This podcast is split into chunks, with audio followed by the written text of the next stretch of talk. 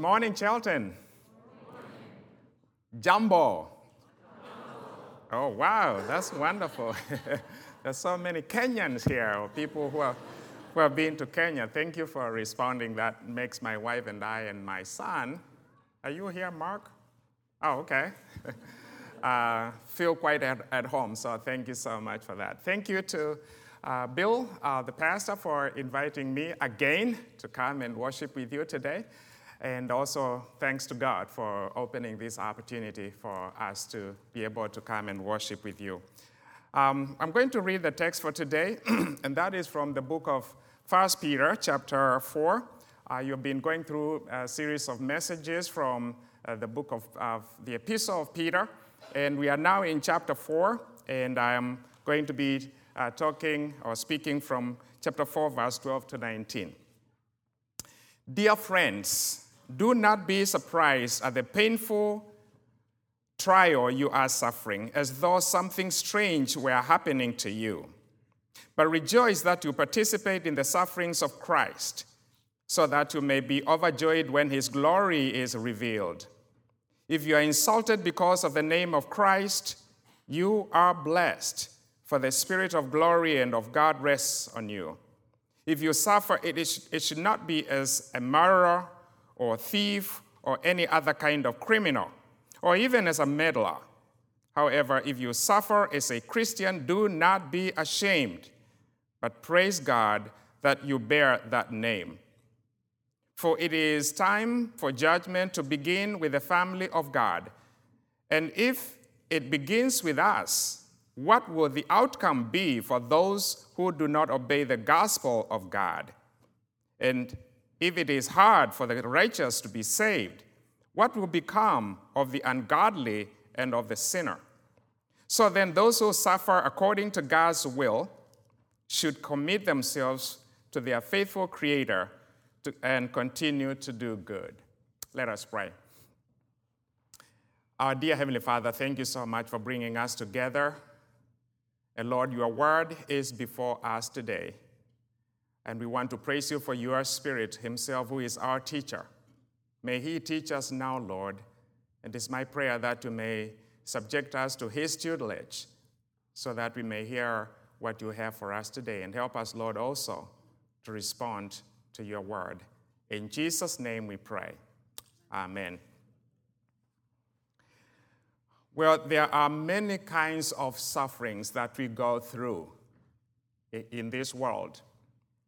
Um, we may suffer natural calamities.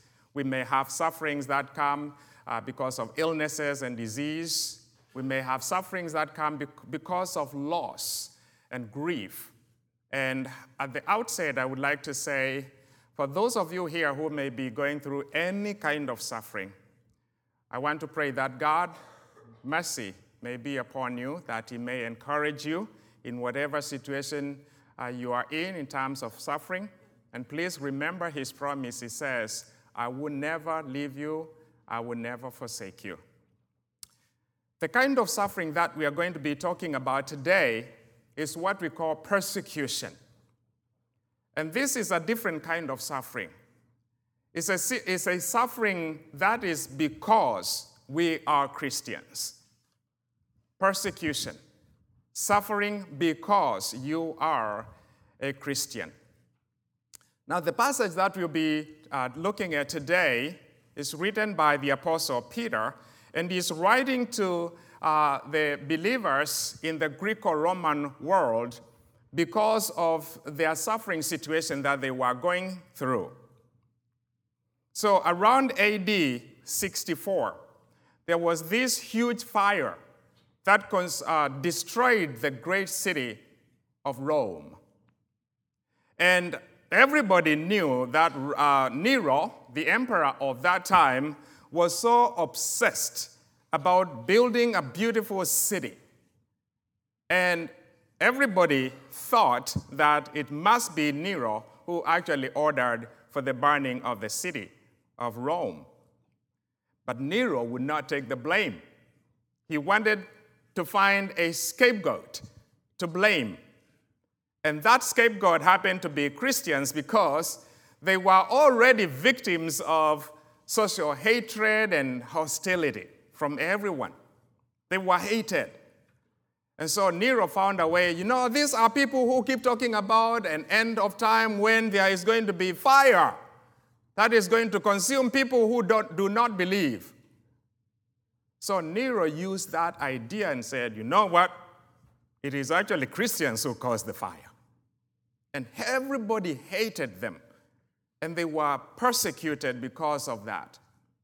And there were many other persecutions that were going on against Christians. In fact, Nero himself, the emperor, whenever, sometimes when he invited people to, uh, to come to the palace as a way of entertaining them, he would have Christians thrown into the den of lions. And as now they are being torn apart by the lions, you know, that would render some entertainment to his guests. Now, Peter is writing this part of the letter with that context at the back of his mind. And he is writing to instruct his believers, he's writing to encourage them in this situation and also to instruct them on how to respond to suffering uh, as a Christian, how to respond to persecution. What are we supposed to do when persecution come our way? And uh, that is the question that I want us to handle today, because even us, as I will be mentioning later, we do go through persecution of all kinds, different kinds of persecutions. And therefore, at the outset, I want to say this is going to be a little bit of a, a difficult message to listen to because, as you hear, it's going to be talking a lot about persecution and suffering of Christians. And this, this is really part of who we are. Remember Jesus saying what? He said, If you want to come after me, he says, you must deny yourself and do what? And carry the cross. In other words, our journey is one that will involve, yes, a lot of enjoyment and celebration, but it will also involve the carrying of the cross, a symbol of suffering it will involve some degree of suffering. So here is the question that I want us to, to, to deal with today. And the question is how should we as Christians, how should we respond to suffering when it comes our way? And the first way to respond is that we should expect it. Do you expect suffering? we should expect it.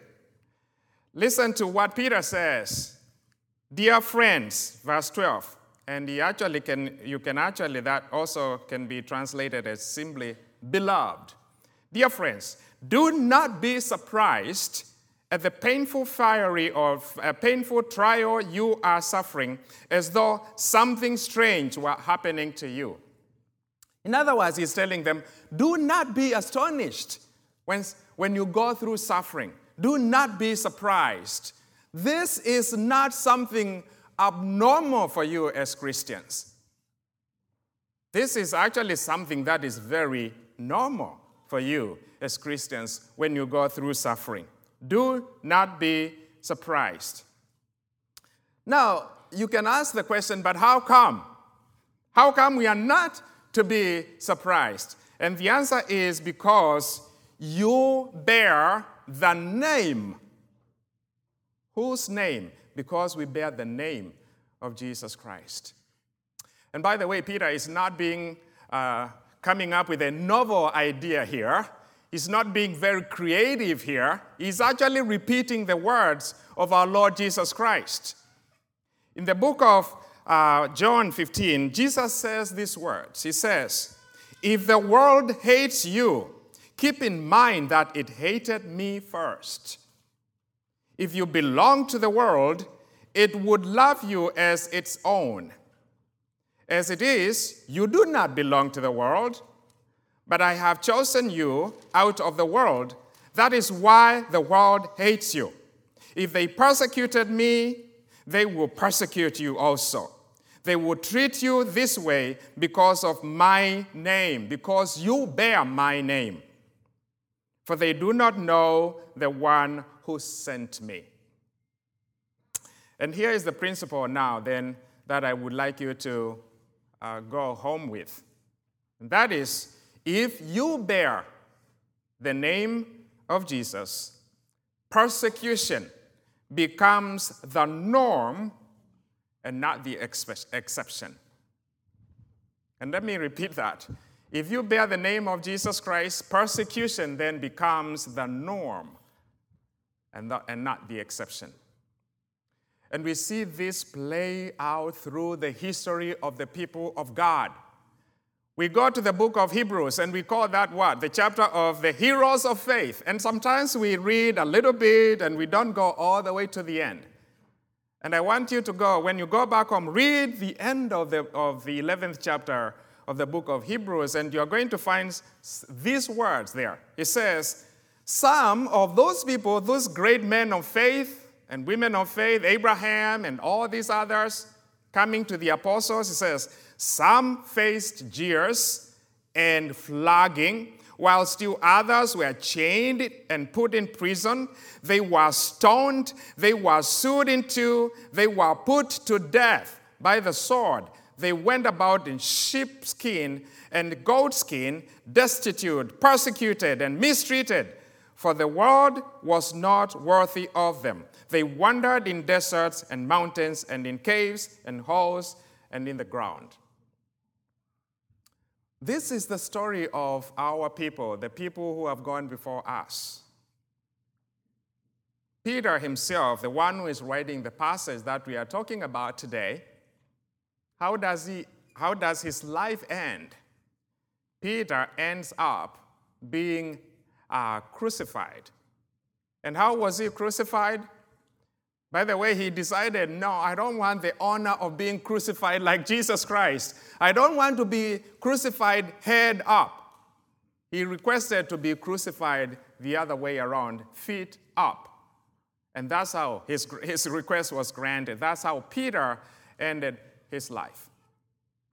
Fast forward to um, the, uh, the 16th century, and you find the martyrs of the church believers, people who are being persecuted because of their faith. The, um, the, the, queen of that time, Queen Mary I, who um, is known for really persecuting Christians at, at that time, she killed so many Christians that she came to be nicknamed the Bloody Mary. And fast forward to the 20th century. Missiologists, they tell us that the 20th century is indeed the bloodiest century. It is bloodier, the 20th century was bloodier than all the 19 centuries prior to it put together. And we have persecutions everywhere in the world. Thank God we are not talking about physical torture and of that kind of persecution in our country today.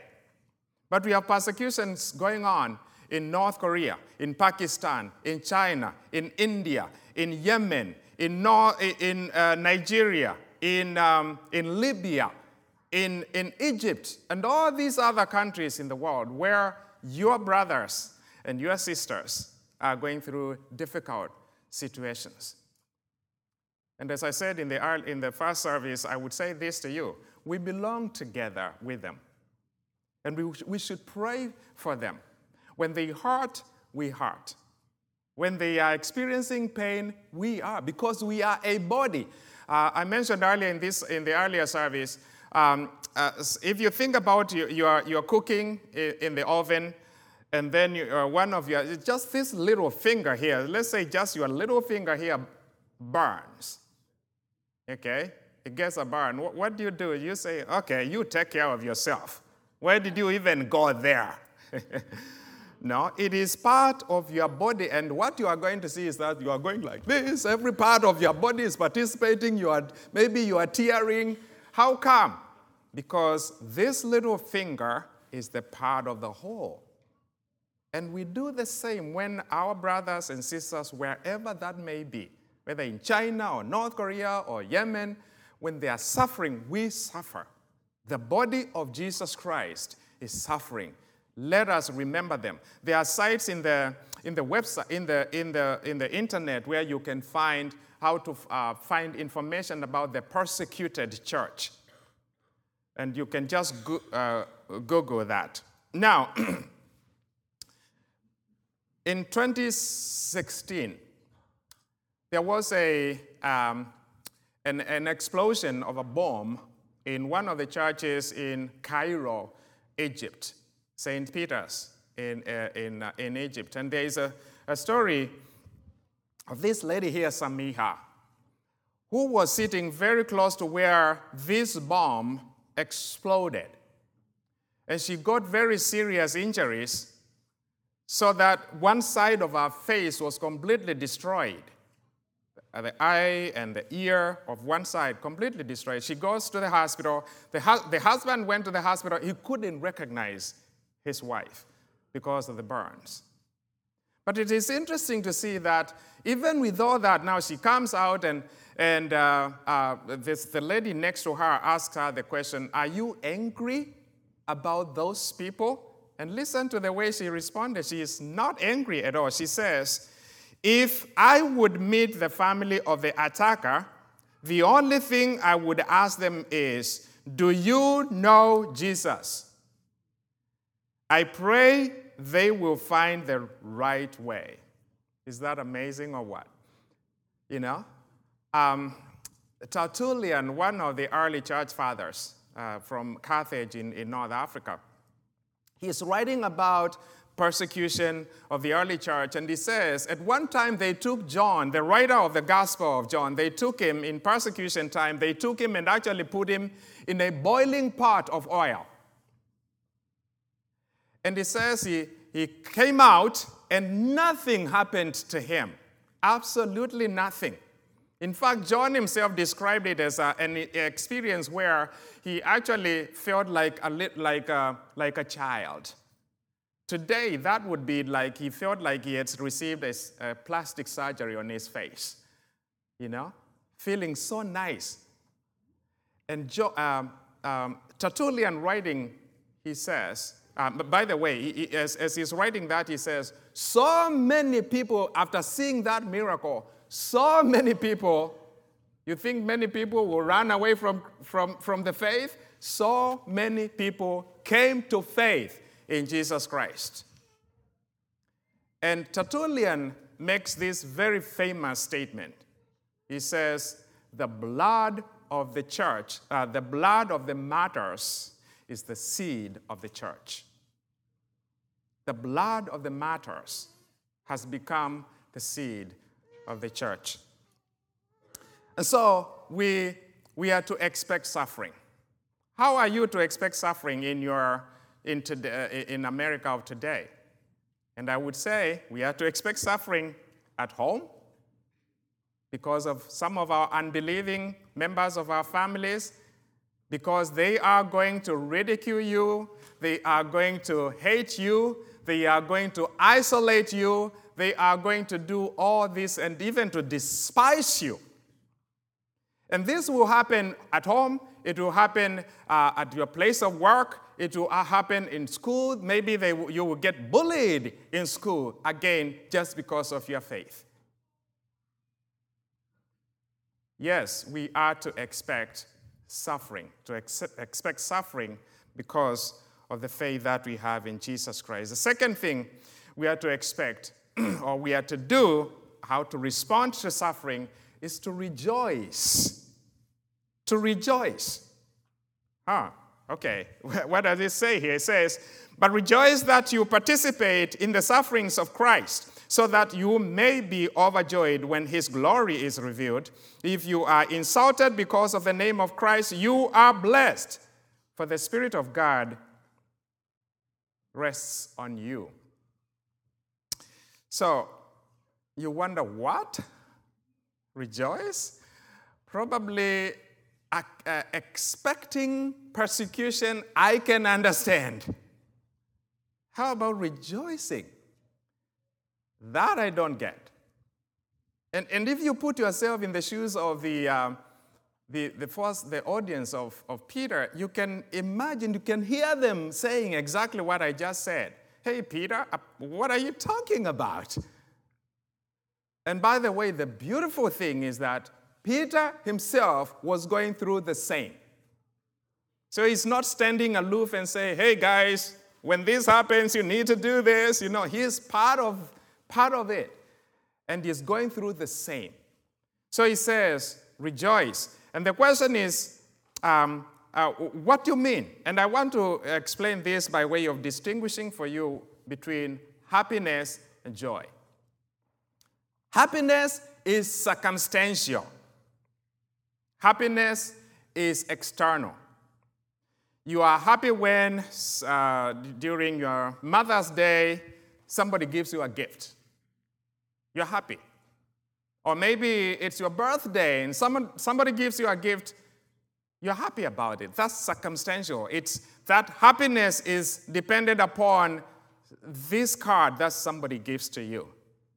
It's circumstantial, it's external. Joy, on the other hand, is relational and is actually internal. And it is regardless of the external circumstances. It is relational in that it is dependent upon, it is rooted in our relationship with Jesus Christ.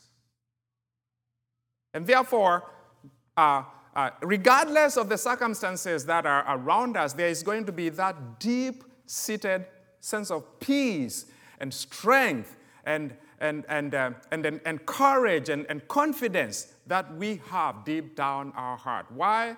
Because of Jesus Christ. Not, it is actually in spite of the circumstances that are around us. Now, with that in mind, we understand. Now, then the question is how come we should rejoice in the face of suffering? because, number one, of what I would call here present blessings that come to us. They are present blessings, verse 14. If you are insulted because of the name of Christ, you are blessed, for the Spirit of God, and this is the Shekinah glory of God, rests on you. And the Shekinah glory of God is as a reference to that presence of God.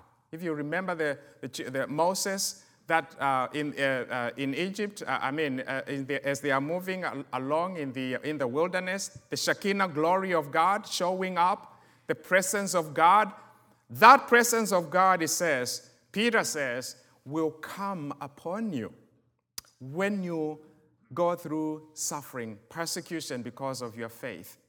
The Holy Spirit of God will come and rest upon you in a very powerful way, in a way that cannot be explained. There is no natural ways, no natural way to explain it. It is supernatural. And, and in this, I would say, um, maybe you have seen someone, a, um, a, a, sister in the Lord, a brother in the Lord, going through some suffering, and you are wondering, oh my goodness, how, how do they make it? How are they able to stand? You know, I, I, I, I just can't. If it were me, I don't think I can stand going through what they are going through. And you know what? You cannot. Because the reason they are going through it, the way they are going through it, and they are able to, to maintain and to, to, to, to maintain some sense of character, even through that, their Christian character, is because the Holy Spirit rests upon them in power. And the supernatural, the supernatural power of the Holy Spirit is carrying them through. Secondly, is future blessing. There is a present blessing, but there is also the future blessing. And here it is. But rejoice that you participate in the sufferings of Christ, so that you may be overjoyed when his glory is revealed. You may over, be overjoyed when his glory, the glory of Jesus Christ, is revealed. When he returns, you may be overjoyed. Um, you know, Paul paints a very beautiful picture of this. And uh, you find it in chapter 15 of 1 Corinthians, and I recommend that you read that chapter of uh, chapter 15 of 1 Corinthians. It's a beautiful chapter about our resurrection and how our bodies are going to be transformed. But toward the end of that chapter, he talks about victory. And this is the, the kind of future blessing that we, we have. It's a victory in Jesus. We have victory right now, but it's not in the ultimate sense. Then, when Jesus Christ returns, we are going to have victory in its ultimate sense. And this is it. 1 Corinthians 15, Paul says this, and these are rhetorical actually, Paul is, is using, uh, in the Greek language, is sarcastic. This is sarcastic language. Is is being mockery toward, de- uh, toward death and Satan and all the weapons that Satan uses. He says, Where, O death, is your victory? Where, O death, is your sting? He's mocking death. He's mocking that powerful weapon of Satan. How is Paul able to do that? Because of verse 57, which says, But thanks be to God, for he gives us victory in Jesus. Thanks be to God, for he gives us victory in Jesus. Um, I gave this example in the first service, and I will give it now. My son was not here when I did that. I'm going to give this example, and it involves my son, Mark, there. And I see my daughter is back there too, but this doesn't involve my daughter. Um, so uh, when they were younger, uh, when they were little boys, three, four, there, I think, um, I would hear them making noise in the, in the basement, and, and I think it must have been Mark uh, crying. Ah! And then I, I will come and, and, uh, and find that they were fighting, and his big brother is the one who is hitting him. And, and so then I separate them, and I take Mark on, on the side, and then he would hold my leg, and then he goes like, La, la, la, la, la, la, la, la. Going to his big brother like that, and his big brother will, and then he goes away. You know what? Because, you know, he knows he cannot touch him because of daddy. You know, daddy will take care of him if he does. And you know what? I think we, we, we will be able to do the same then. You know, with Jesus Christ standing there, you, you stand by him, by his foot, and you can go that way to Satan this time, not, not me now, to Satan. And you can, hey, Satan, la, la, la, la, la. Because he's not able to touch you again, we have victory in Jesus Christ. And at that time, it says, every knee shall bow and every tongue confess that Jesus Christ is Lord. Now, finally, there is something to beware of regarding this idea of persecution. Something to beware of. And there is something to beware of for Christians, there is also something to beware of for the non believers. We start with the Christians. for Christians, if you suffer, it should not be um, as a murderer or a thief or an, any other kind of criminal or even as a meddler. Um, uh, meddler, that's an interesting word there, by the way. It's a person who pokes his nose in other people's business. Okay? However, if you suffer as a Christian, do not be ashamed, but praise God that you bear that name. Something to beware of there is that as a Christian, beware that your suffering is not because of wrongdoing. So, in other words, what Peter is telling me is that, Alfred, if you are receiving too many calls from the IRS, and uh, maybe too many letters from the IRS because you have failed to pay taxes, well, don't say that is suffering because you are a Christian. That is suffering because of wrongdoing. Okay? Enough about that. To the Christians, again, one more. So then, those who suffer according to God's will should commit or entrust themselves to their faithful Creator and continue to do good. This is beware of retaliation. Do not fight back when they attack you.